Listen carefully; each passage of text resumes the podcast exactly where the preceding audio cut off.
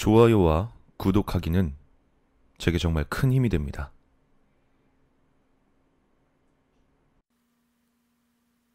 아주 저렴한 방을 하나 찾았다.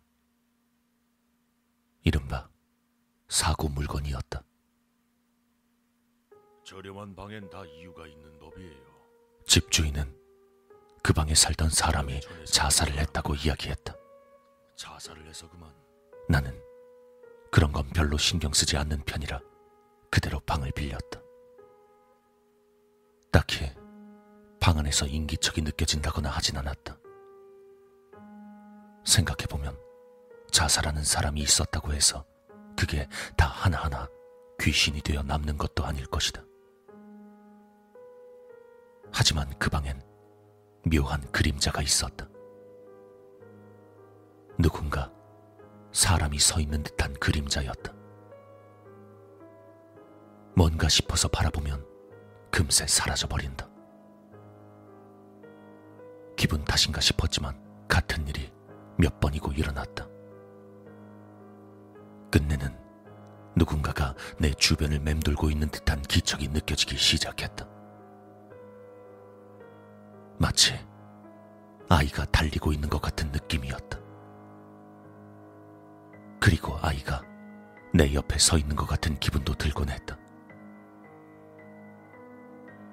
자살한 사람은 어른이었기에 내가 지레 겁먹은 거라고 생각했지만 어느 날 침대에서 문득 눈을 떴는데 아이가 위에서 나를 지그시 내려다보고 있는 걸 보고 말았다. 그런 일들이 몇 번 더 있은 뒤 얼굴을 트게 된 옆집 이모에게 이야기를 들을 수 있었다. 그 방에서 자살자가 나온 건 사실이지만 그 전에 아동 학대로 인해 여자아이가 죽은 사건이 있었다고 한다. 이른바 아동 방임이라는 것. 부모가 자식에게 식사도 주지 않아 굶어 죽었다고 했다.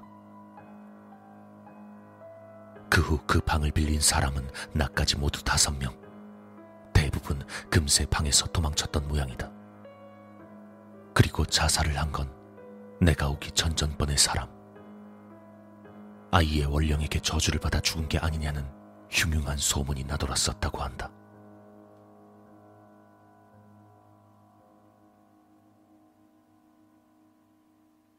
그 뒤로 난 어떻게 됐냐고? 그 이야기를 흘려보낸 뒤 계속 그 방에 살고 있다.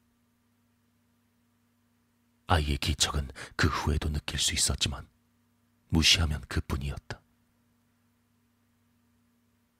지금도 대개 무시하고 있지만 가끔씩 말을 걸어주면 아이가 반갑게 웃곤 한다.